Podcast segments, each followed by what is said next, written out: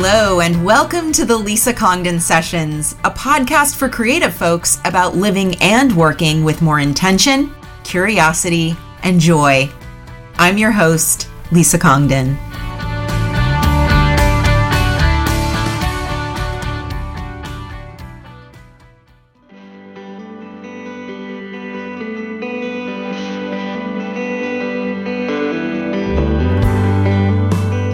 Friends, Lisa here. I just want to thank you for supporting my podcast and being a loyal listener. I am so grateful to you. To show my gratitude, I am now offering 15% off at my online store. Visit me at lisacongdon.com to shop colorful archival art prints, stationery, desk accessories, home goods, and more, all at 15% off with code PODCAST15 at checkout. That's right, get 15% off of all of our products at lisacongdon.com with code podcast15 at checkout. Link to the shop in the show notes.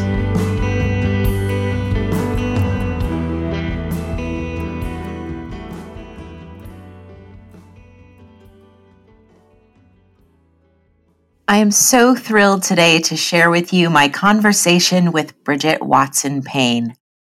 Bridget is executive editor for art books at Chronicle Books and is also herself a writer and artist. She is the author of seven books, most recently, How Time is on Your Side. In her 20 years at San Francisco's independent publisher Chronicle, she has collaborated with hundreds of authors and artists to make their book ideas a reality. As you might have guessed, Bridget is also my longtime editor at Chronicle. We began working together over a decade ago and have worked on six books together, including Whatever You Are, Be a Good One, The Joy of Swimming, Fortune Favors the Brave, A Glorious Freedom, Find Your Artistic Voice, and You Will Leave a Trail of Stars, all in addition to the Values Deck and countless stationery products. We are fellow Capricorns super fans of Finnish design brand Marimekko, and attracted to all things colorful and modern. Bridget and I start our conversation by talking about her role as an editor, how she got there, what her job looks like, and how she finds new talent. But we center our conversation on the topic of passion. She posits that passion is at the heart of most long term creative endeavors.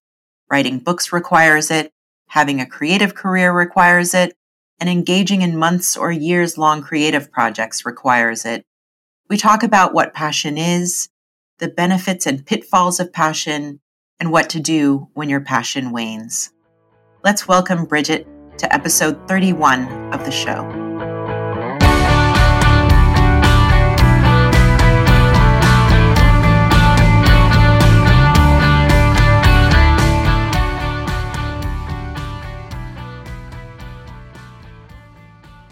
Bridget, I am so happy to have you with me today. We have known each other for a decade. I was thinking this morning about actually the time that we met, and I remember that I was in the middle of a year long project I was working on at the time called 365 Days of Hand Lettering. And you reached out to me like, I think I had only been doing the project for like three months. And you were like, I think this project could become a book. Let's have lunch and talk about it. And so we met for the first time in person at a restaurant near the Chronicle offices in San Francisco. And there, my book, Whatever You Are, Be a Good One, was born. And we have gone on to work together on literally dozens of titles since then. That was, you know, as I said, a decade ago, including several books and a deck and umpteen stationery products, which we both love. And I love that we're going to talk about passion today because we met because I was doing a sort of passion project. And that's really how our relationship was formed. And I've come to think of you as a champion of passion projects. And you are yourself a purveyor of passion. You're not just an editorial director at Chronicle, you are yourself an author and an enactor of passion projects. So, before we get into all of that juicy stuff, I want people to get to know you a little bit. So, tell us your story starting from childhood. Life story. I know that sounds daunting, but describe your upbringing, your college years, and then sort of how you ended up going from there to this role at Chronicle where you are now. And I, that's kind of an interesting story because you didn't start off, I think, even you know, like you kind of worked your way up at Chronicle, and I'm just so interested for people to to hear your story. Yes. Well, I'm really glad that you started with the story of you and me because I was thinking about that story this morning as well, and it's it's a good one. I like it a lot, and especially because I mean, whatever you are, a good one has gone on to be like just such a tremendous bestseller, and you know that book just I think exceeded. I mean, we thought it would be a good book, but I don't think we knew.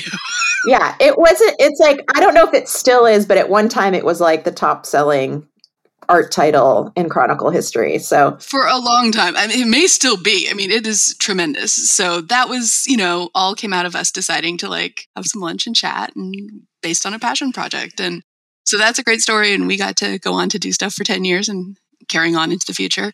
And yeah, so I grew up in the Bay Area in the town of El Cerrito and grew up in a art and book loving household. My mom's an English teacher, my dad's a librarian, so I always had books and art around me. I was a theater kid in high school and also did a lot of art and went to college for communications and theater and then went to grad school for English lit.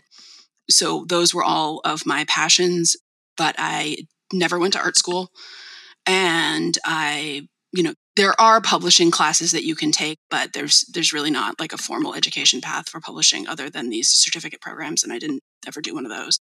So a lot of what I ended up doing professionally is, you know, not what I went to school for, which I think is pretty common. and by the time I finished grad school, I had toyed with the idea, you know, going into a master's program in lit that maybe I would become an English professor. That's what a lot of people do with that degree. But by the time I was done, I knew uh, I wasn't cut out to be an academic. And I had decided I wanted to work in book publishing. That really, I realized the reason I went into study English was because I loved books and I wanted to be where they made the books. I'd be like, oh, book publishing. I want to go where they make the books. That's what I want to do. And everyone said, oh, well, if you're going to, and all my college was in San Francisco, undergrad at USF and graduate school at SF State. And everyone said, well, if you're going to go into book publishing, you're going to have to move to New York. And I was like, no, no, no, I want to stay here. I like it here. I want to. Living in San Francisco had always been my dream. Like, that's what I wanted to do. And it, there is actually a great deal of book publishing in San Francisco and in the Bay Area. A lot of it is small, a lot of it is pretty niche and subject driven, uh, small publishers focusing on particular things. And there are some mid sized publishers, of which Chronicle Books was for me, you know, kind of the pinnacle, the one I wanted to be at. But I spent, after graduating, maybe six months interviewing for all kinds of positions at all kinds of places and not getting any of those jobs. I interviewed at a lot of jobs and didn't get any of them because I didn't know what I was doing. I truly I had no experience and do nothing about book publishing. I was just you know, on whatever it was back in the day, Craigslist or something, you know, finding job listings and sending in resumes, you know, and all my resume was all jobs I'd worked during grad school. So it was all retail and cafes and, you know, nothing relevant. So it was all entry level positions, you know, receptionist and answering the phone and, you know, really basic stuff. And eventually I was lucky enough to get the first job I got was a job at Chronicle Books, but it was in the customer service department. It was answering the telephone. And helping disgruntled stores when things had gone wrong with their orders, when, oh no, they got their box of books, but UPS had damaged them or something had gone wrong, you know. And I did that job for two and a half years. And it was really hard to, because people only call customer service when they're not very happy. So it's, it's a little rough. But I was lucky enough during that time, we had an in house internship program where a couple hours a week you could go and intern in another department. And I got to intern with an editor in the editorial department and help her out on Friday afternoons. And so I got to start to learn a little bit about like what actually being a book editor actually meant, which was my dream, but I didn't know anything about it. And so I got to know some people in the editorial department and learn more about that job. And eventually, when an editorial assistant job opened up, Meanwhile, of course, I'm applying for all these other jobs at Chronicle that I would have been terrible at, like a sales job. I would make a terrible salesperson. And to this day, the head of sales like teases me about like how like, oh my god, can you imagine if we'd hired you for that job? And I'm like, I know, it would have been so bad. But I did end up getting to be the editorial assistant for two editors. one of whom was the art book editor, who was my first like mentor at Chronicle, who was amazing. And then going on from there. And editorial at, you know, book editing, book publishing is one of the last like really slow industries. So it is an apprenticeship type of career where you go on very slowly, kind of learning your trade over many years. So I worked my way up within that department, you know, learning how to do it, going from being an assistant to eventually being an editor. And now I help run the art publishing department at Chronicle. So I do still work on a few books, but not as many anymore these days because I help run things, but I do still do yours. Yeah.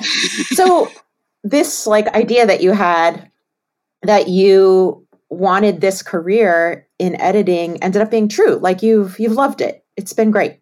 Yeah. Say more about that. I, I mean, I went about it all wrong. I should have been seeking an internship, which that's the thing I didn't know because I was clueless. Uh, but I was right that it was the passion to get to the theme of our, you know, topic here was was correct that I did want to make books. I did care about art, I did care about books and that I was in the right place.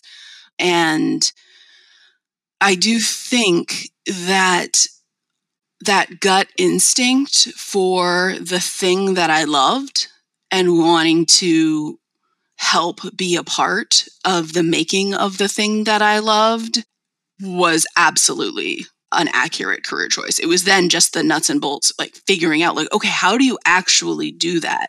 And I think that's something we're actually not very good at as a as a I don't know culture of like teaching young people how to actually you know, we're sort of like, oh, do, follow your passion, you know, do, have a career that's the thing that you care about and love. And it's like, okay, how?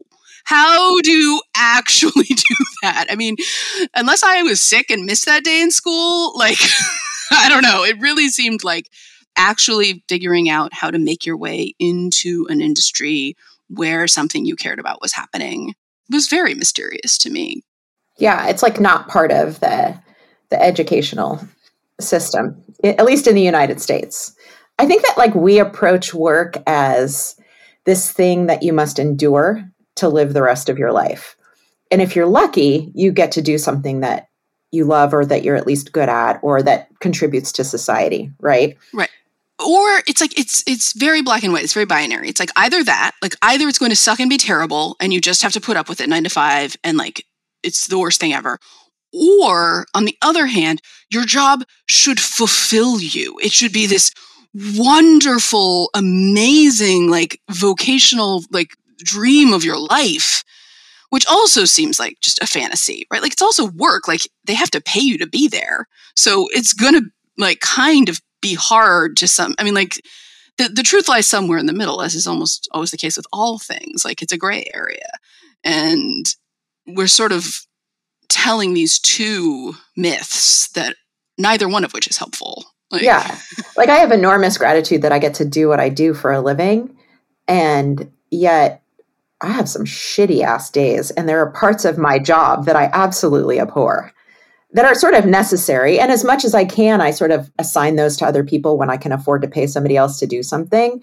But ultimately, there's just certain things that I have to do that I don't like. And and yet I still feel like I do have a, a job that is very aligned with my passion. I didn't figure that out until I was nearly 40, but and some people go through their entire lives never figuring that out, and that's okay too. It's just yeah, I think our ideas about work are very binary. That's such a great way to put it.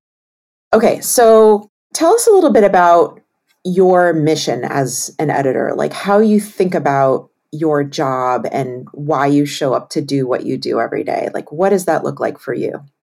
Well, when I say that I'm working on art books, I always have to put a lot of footnotes and asterisks around that because when I say art books, what a lot of people picture are, you know, the kind of big, expensive art catalogs that you would buy like in a museum, like a book of like Rothko paintings or something. And I've done that. I mean, I literally did a book of Rothko paintings. Like that is one small piece of what we do.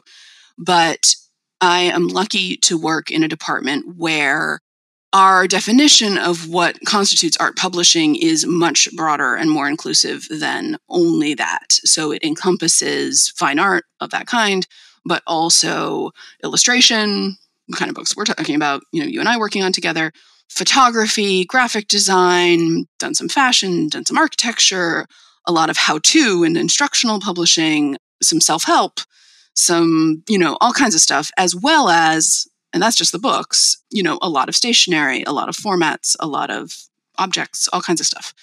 So, a lot of what I would consider my mission with that whole overarching large swath of things is to invite more people to the party, to make art and art publishing something that is for everyone, something that is accessible and open and available to a lot of different people, both on the side of who gets to be published and then who gets to be the reader.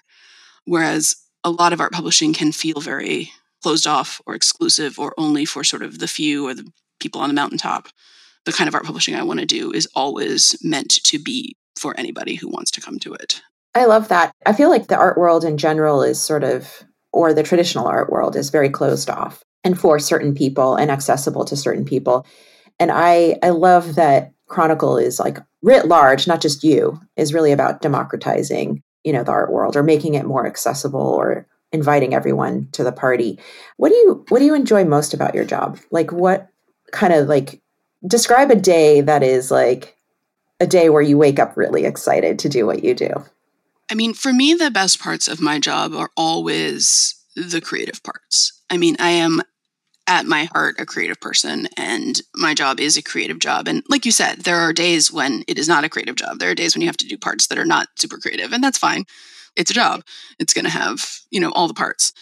But the parts that i get most excited about are working sometimes by myself, sometimes collaboratively with teams here in the office, sometimes collaboratively with my authors, but getting to make something new that wasn't there before, getting to create something, getting to think creatively, getting to solve problems. I mean, certainly we have to solve problems that are annoying to solve sometimes, but also getting to solve problems that are fun to solve, you know, getting to you know, sort of wrangle with something that isn't quite working and then make something that is working and that is beautiful.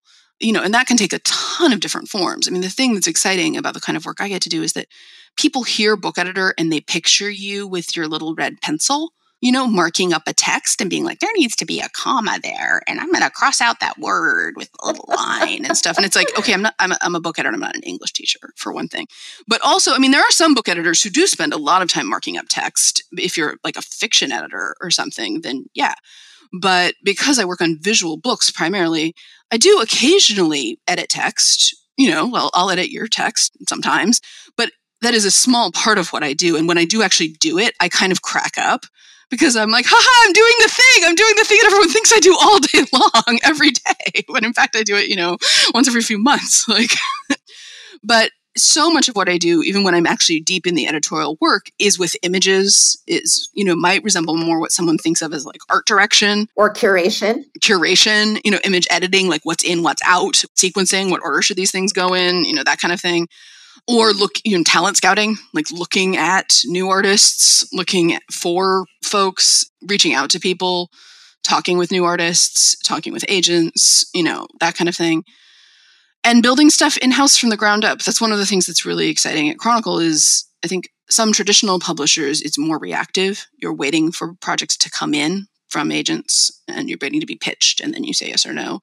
Whereas here we really get to build things I mean, that's the example you gave at the very top of me seeing the project you were doing and being like, hey, this seems like it might be a book. Let's talk. Rather than waiting for you to pitch me and be like, Bridget, I have an idea for a book. Let's talk. Well, and actually, several books that followed were also based on interests or passions of mine that you were like, I think this can also be a book, you know? I mean, it's one of my favorite conversations to have, both with my existing authors and with new authors that I'm potentially talking to, to be like, what do you do when no one is paying you? What do you do when it's not a job? I mean, especially people who do client work, who spend a lot of their time, you know, being paid for commissioned, whatever it may be, illustration, photography, what have you. But like, okay, in your spare time, when it is a passion project, what would you actually want to? Because the thing is, is a book is a ton of work and it's a ton of time. You know, if you're going to spend two years of your life on something, what would you actually want to spend two years of your life on? I mean, yes, we're going to pay you, but also like that's a big commitment of just your hours in the day. Like, what do you actually have the passion for and the fire inside to want to devote your energy to in that way that you were already devoting your energy to before anybody was going to pay you for it? You mentioned a few minutes ago that part of your job is like talent scouting and like finding people. I know one burning question most of my audience probably has is like how do you find people? Like where is it that you you come upon people? I mean, obviously there's social media, but like talk us through a little bit of like that part of your job where you find people, how you meet people, how you reach out to people. Well, this is something I've really been giving a lot of thought to, especially the last few years as diversity and inclusion has become just like even a bigger topic. I mean, it's something I've been thinking about for a number of years, but as that has become more and more topic in the cultural conversation, we've increased our conversations about it here. Thinking about the fact that you only see what you see, right? You only know what you already know. And if you keep going back to the same places that you're used to going back to, you're only going to see what you've already sort of self curated and reinforced. And this is especially true of social media because there's an algorithm, right? So even if you think you're seeking out new things on the internet, like in fact, you are being steered. You are being sort of shunted down a highway without your knowledge or consent, really. And you have to very, very consciously retrain and refeed that algorithm if you want to see more diverse creators, more creators of color, any other metric that you are interested in changing in your online diet. And it's hard to do, honestly. Like if you're trying to force the needle of online content to change, like it's harder than you think in some ways. Like the way that those algorithms work doesn't actually really want you to alter it. And that sounds like I'm like wearing my tinfoil hat or something and being a conspiracy theorist, but I think it's just, you know, it's easier for them to like sell you stuff if they know predictably, like, oh, you're going to like this because you liked it before. Like a consistent user is, you know, a simpler user for those services. So I think that yes, online stuff is extremely useful. I mean, it means you can talent scout, you know, whatever on the bus. But I think it is important to get out of the, you know, Instagram, whatever online sources so being able to you know po- i hate to say post pandemic because i don't think that's accurate but post being entirely stuck in our houses being able to get back out in the real world and go to art galleries go to museums go to retail shops and see people's products you know any kind of illustrated prints and you know things that people are creating in the world you know, being able to really get back out to like independent retail has been really exciting for me and independent galleries here in San Francisco and see who's like what artists are, you know, doing that kind of thing. And then doing online searches that aren't on social media. You know, just like I've been looking up creators in if I'm interested in a particular field. Like I was interested recently in ceramicists. And so I was doing a lot of online research into ceramicists, but not on Instagram, just on, you know, I was looking up articles about ceramicists and roundups and websites and, you know, other resources. So just trying to kind of get out of whatever my normal sources of information are and kind of look further and deeper is usually a good idea because I will find things that I wouldn't hit if I just went back to the same well, kind of again and again. Yeah, and I imagine you're probably also kind of keeping your eyes and ears peeled for if you are on social media for artists and creatives of color or you know any other demographic that you're wanting to make sure gets included that you're sort of have a heightened alert for those folks as well. Yeah and i feel like some of the buzzwords around these things you know sort of start to feel overused and you start to hesitate about using you know some language. But i do think you know it gets overused because it's really meaningful. And i think one example of that is intersectionality. And that i do think you can really use that effectively. You know if i'm seeking for example to have more queer and trans artists and i'm also seeking to have more artists of color. You know i don't have to look for those two things separately. Like in fact it's probably beneficial for me to be looking for both of those things at once and find people who are in both of those demographics. And in fact those are people who've probably been doubly underrepresented. So yeah, in sort of just having your antenna out or your ear to the ground for, you know, you're finding artists and you're probably finding artists of all kinds of backgrounds, but being especially aware of who you're spotting that has been historically marginalized. What is the most challenging part of your position? That's a good question. I think for me, where I am at now in helping to manage and run a department, it probably is finding that balance between managing and running things and then also finding time for the creative. Like both of those are important parts of my job, but as with any time that you are wearing a couple of different hats and doing a couple of different jobs, you just have to, you know, find a balance, right? And figure out, you know, how are you going to allot your time for a couple of different things that require pretty different focus and require pretty different sort of mindset. I work with an amazing, amazing team and people who have largely a lot of people who've been at Chronicle a long time and have like a lot of experience and are like the brain trust that I work with is amazing. So it's not like I'm, you know, I say helping to run because I feel like, you know, these people like run themselves basically. Like I've, I have like very like little credit for what goes on, but it is still, you know, a certain amount of work. And so figuring out what that looks like and then also doing projects and doing the right amount of projects, not doing too few, not doing too many, you know, kind of keeping the workload right and giving my authors what they need while also giving the team here what it needs is, you know, I mean, I think that's almost always the challenge when you are doing a bunch of things is finding that balance. Yeah. How is passion connected to what you do every day? Like, what are all the ways? I think for me, I've always thought that a big part of what I do, I mean, yes, my own passion is books and my own passion is art. And so I am here doing a job that I have great passion for. But also, such a big part of it is I mean, I have worked on hundreds of books with hundreds of authors at this point, and I can't think of a single one who wasn't doing it because of passion. Like, I I'm hesitating to say that. I'm like, wait, can I think of an example? No, I literally can't think of anybody I've ever worked with who did a book who didn't feel passionate about it, who was who was sort of like, oh, well, I'm just dialing it in. I'm just doing a book for some random reason. Like, no, that doesn't happen. Like, I've never seen that happen. Like, people do this. People become authors because they passionately have something to say, something to make, some art that they are doing, whatever it is. And so to me, being the person who is helping them carry that forward, like from, you know, the little room that they're in by themselves into the world, show it to other people is huge. It's huge. It's a huge honor. It's a huge responsibility.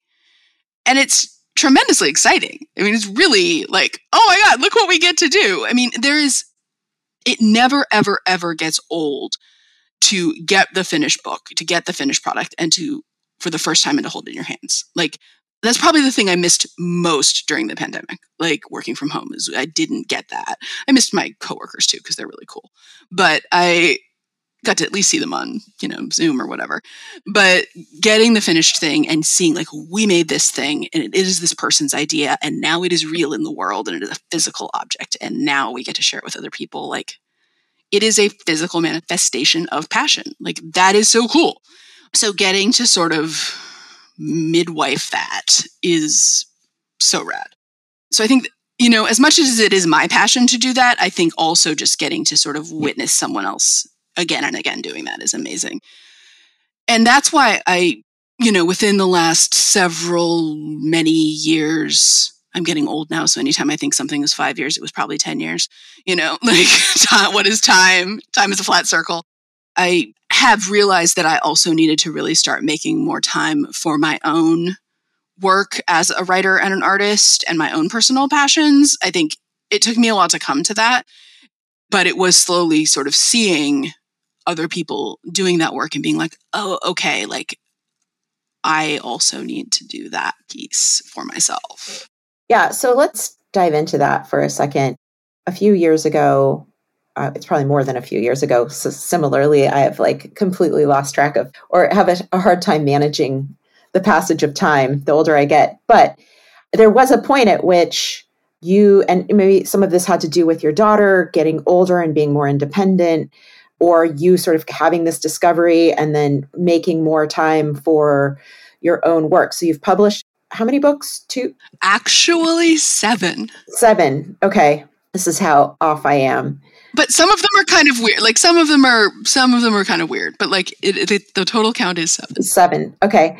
And then you also have gone through periods where you've done painting projects and you had a show. So talk about like I think one thing that and I think a lot of people in my audience can relate to this like people are in creative careers but they work for a, a publisher, a design agency, or maybe they're just a freelance person like I am, and they work for a lot of clients and publishers.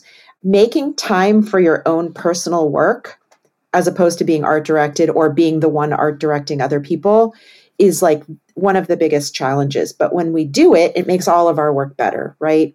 We feel like fuller. So, talk about the importance of that and sort of like your leaning into that, you know, personal practice as an important part of your entire creative experience. Yeah.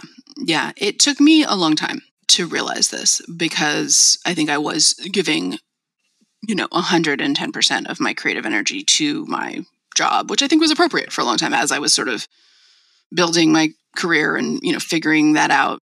But eventually I got to a place, and yeah, I have a daughter who's 12 now, and it was probably when she was, you know, coming out of being a baby. You know, she was like four or five, and I was starting to feel like I actually had, you know, was getting enough sleep. When I started to realize, like, oh, I really want to be pursuing these ideas and passions that I have for myself, both on the writing side and on the art making side. And within the last few years, I've gotten a little more serious about both of those things. And I got a studio, and I actually work four days a week at Chronicle. And on Fridays, I'm in my studio and really, you know, have some dedicated time to devote to that. And actually, the last book I wrote, which, good God, came out in February of 2020. So nobody's read that book because it was the worst time to bring out a book ever. I was like running around promoting it, doing all these in person events, and then suddenly it was like, boom, like, no, no more book. But it was called How Time is on Your Side, and it was a book about time management. And it was exactly about this about how do you make time for the stuff that matters to you personally when we all have jobs and maybe kids and whatever else. You've got a lot of things going on. Because that was exactly what I was wrangling with was like, how do you do this? And it's funny because it seems a little different now, right after the last few years. Like some of the questions and challenges have changed, but I think it's still a question in many ways. It's like, how do we balance all of the stuff we want to do in this life, right? And for me, it really, I really did realize like what a big priority this was. And especially during the pandemic, during the last couple of years, I made so much art I mean, and it was painting and drawing was such a huge, and going to my studio was like an enormous joy in a time when I think, you know, like real joys were kind of hard to come by.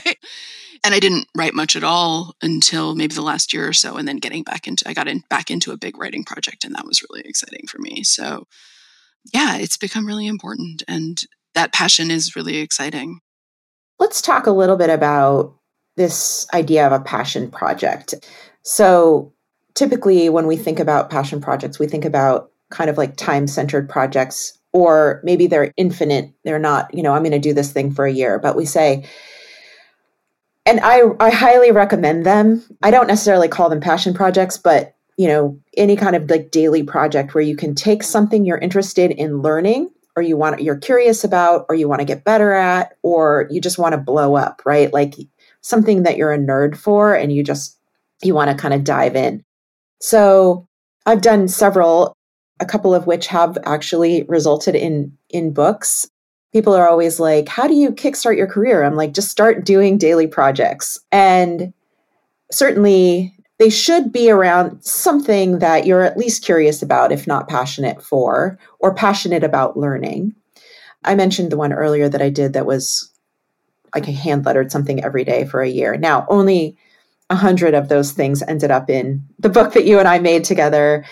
I did another project where I photographed my collections every day, and then it sort of became something that I was known for. That actually happened before the hand lettering project, but it was a way for me to sort of show up consistently in my creative practice. It was a way for me to to show up online and share my work, even work that was sort of like half baked. It kind of took the preciousness out of everything.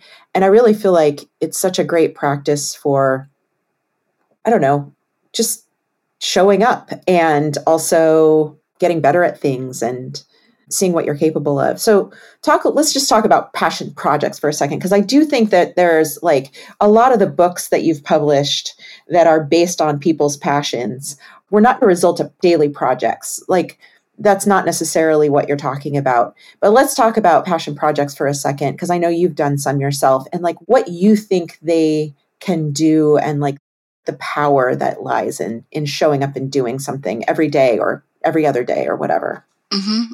A good question and it's interesting. I I think that there is definitely something to be said for constraints or boundaries or giving yourself sort of an assignment or a I'm going to do this but not that. You know, this and only this or, you know, something like that. I'm going to use only this color or I'm going to draw only this thing. Right. Or I'm going to you know, I I've been doing a project that's just a very very short journal. That's like a it's it's like the one line a day kind of journal but even shorter. I've been doing it on an, an online diary keeping app that you can write as much as you want I think in this thing, but by the constraint of the literally the way that the interface and the app is, if you write more than like these two little lines, it goes off the screen and you can't see it.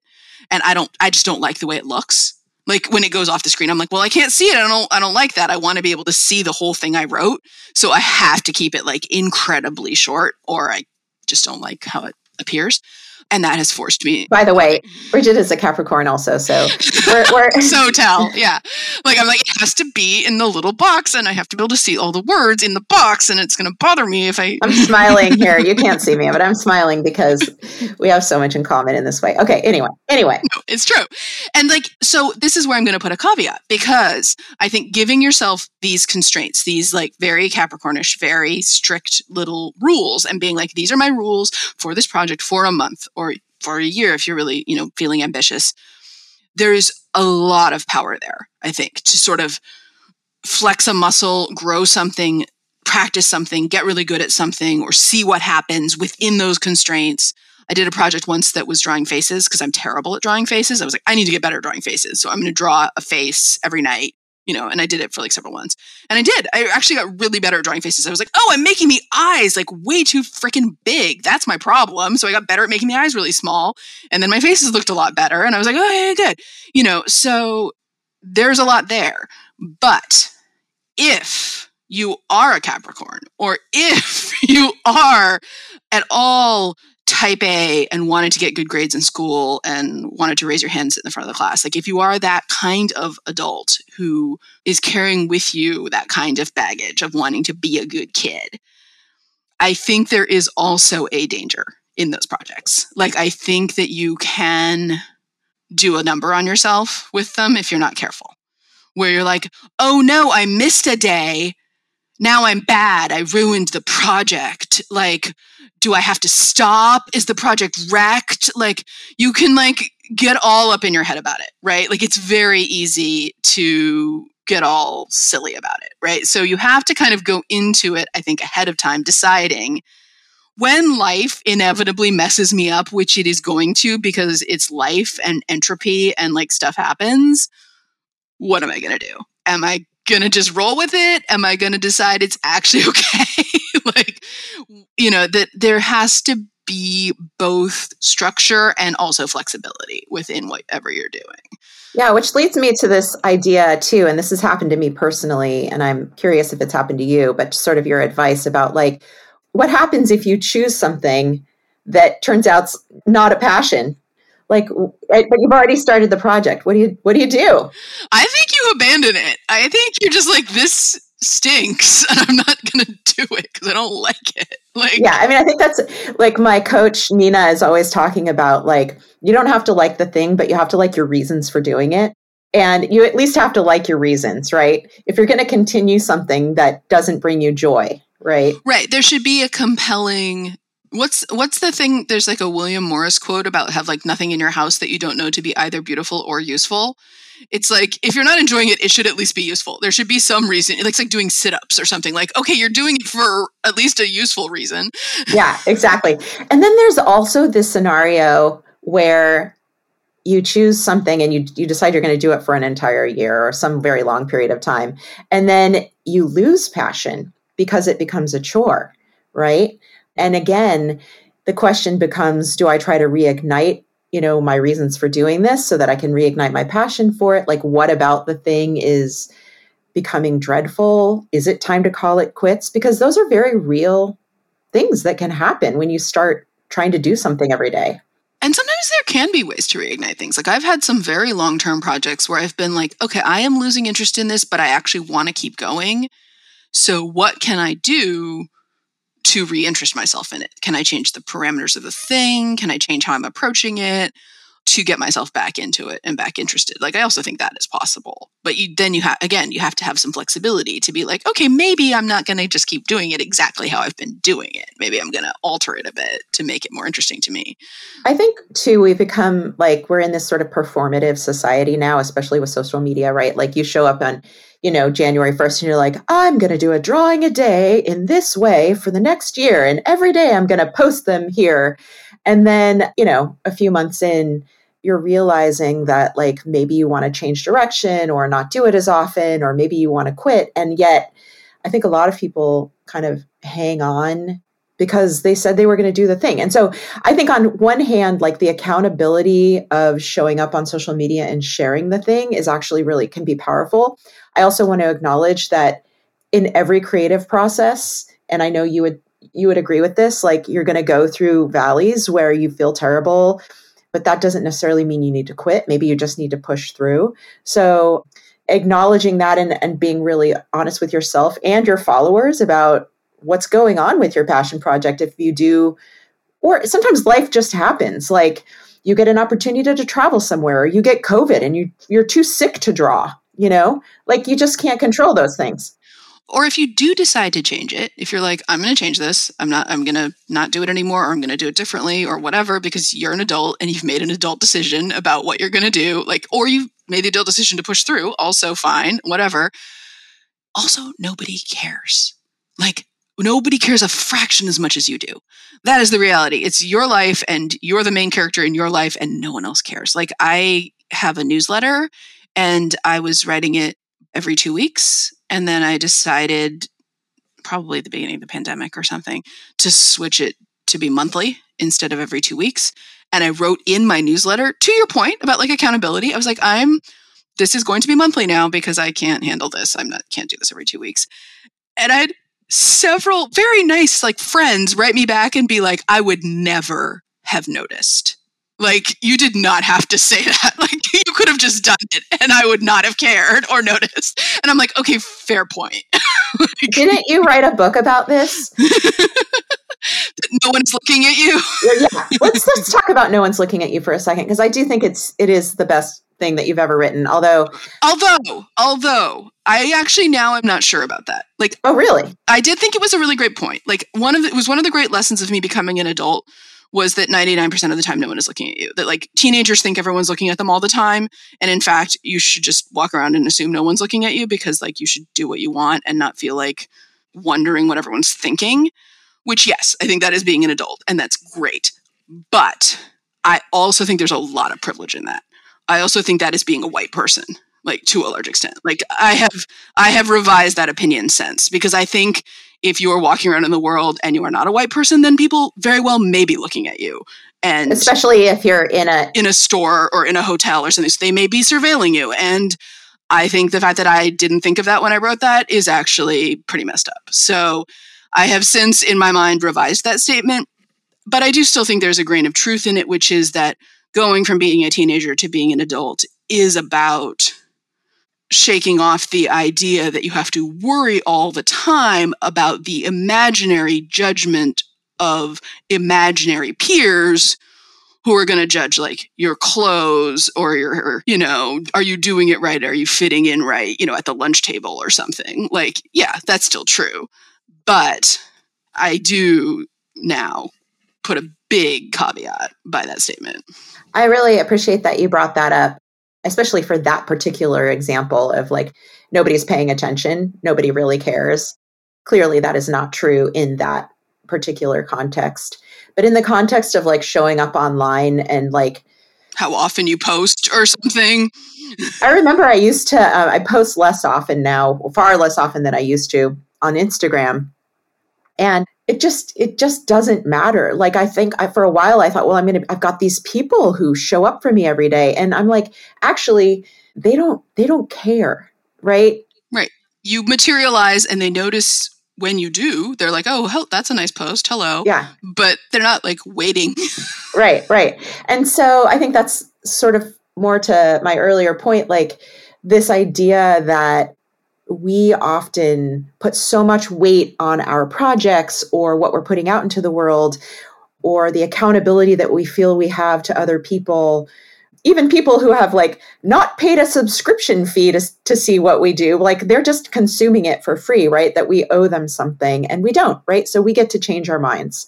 Actually i have an, an upcoming episode on changing your mind with another guest and I'm, I'm pretty excited about it.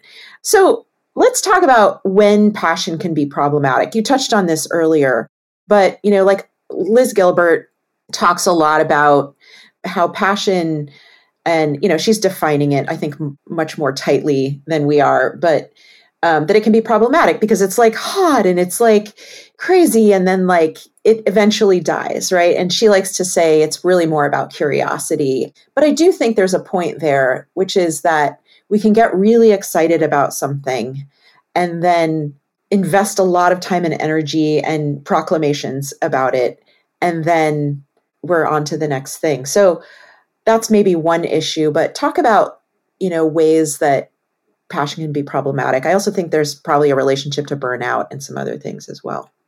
That's interesting. I don't know if this is quite where you're going with it. I'm curious to hear what you think, but I think the thing that I struggle with where and it's it's it's definitely like two sides of the same coin where it's actually there's a big positive for me, but also kind of a negative flip side is that where I use passion in my own creative work a lot is to get me away from my business brain and my commercial brain, right? So I spend all my time, you know, working in book publishing. I have to think all the time about projects in terms of are they commercial? Are they marketable? Can we sell them as a book? Can we sell them? Yeah. Can we sell them? How can we sell them? How best can we position the book to sell it? What's the right cover? What's the right title? How do we sell it? Like, and that sounds terrible. That sounds like very like cynical and crass, but really it's my responsibility. If I am signing something up and paying money for it and, you know, cutting down trees to put it on paper in a book, then it is my job to make sure that we can actually sell it and those books aren't just going to like molder in a warehouse somewhere but that we can actually get it in the hands of readers who are actually going to pay money for it and actually pay the author and actually read it.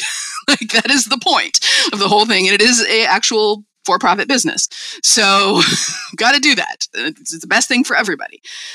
But that is not the best thing for a creative practice. Like I cannot be sitting in my studio thinking about starting a big new art project or writing a book and coming at it from a place of how do I sell it?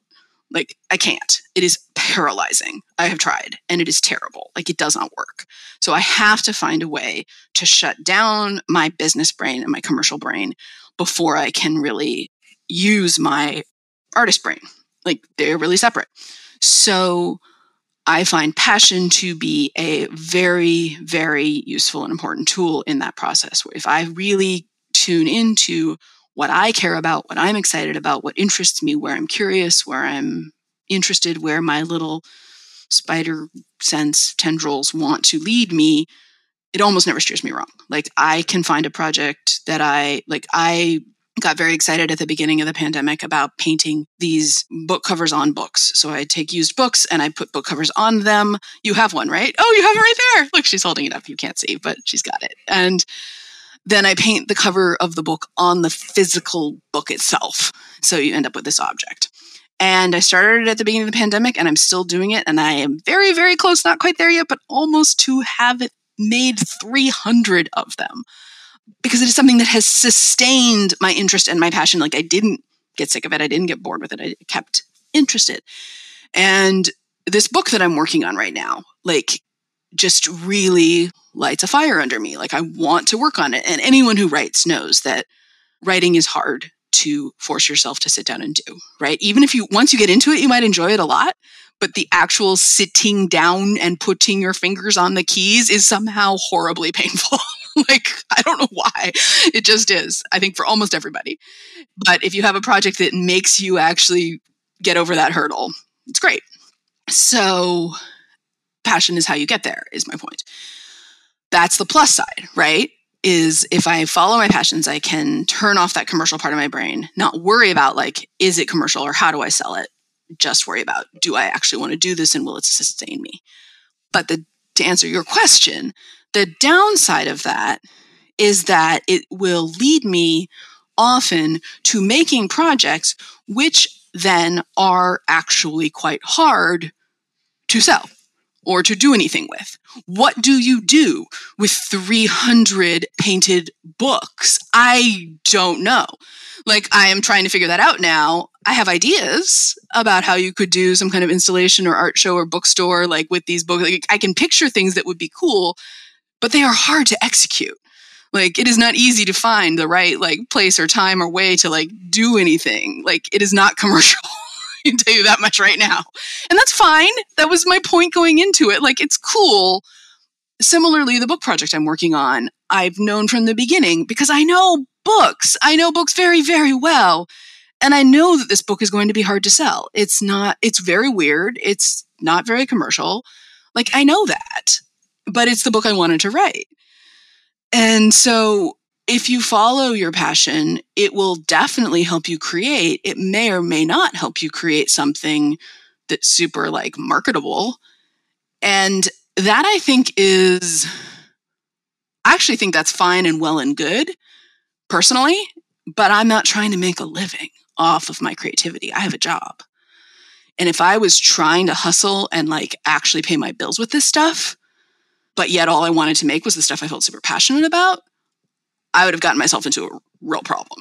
So there's, I think that's again going back to that lie we were talking about at the beginning, that binary of you should only, your job should, you know, fulfill you on every level and you should only make what you care most deeply about and it should be so wonderful. It's like it's asking I mean, you're very, you know that you are very fortunate that you get to do what you love and make a living at it. And that's pretty rare, like honestly. And we're telling people that that, that should be everybody all the time. That we're saying everyone should get to make and do exactly what fuels their passion, and that should pay their bills. We're asking people's magical innermost spark to pay all their bills all the time. And that is a big ask. Like mine doesn't. Mine wouldn't. It won't because mine is really, really weird.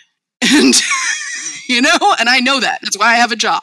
Like, so I don't know. I think there's a real twisty conundrum in there that I don't have an answer to, you know, like I, I, I don't, I couldn't go to someone else and give them like advice and tell them how to solve that if that was their problem because I don't have a solution to that. Yeah. I think the, the the do what you love.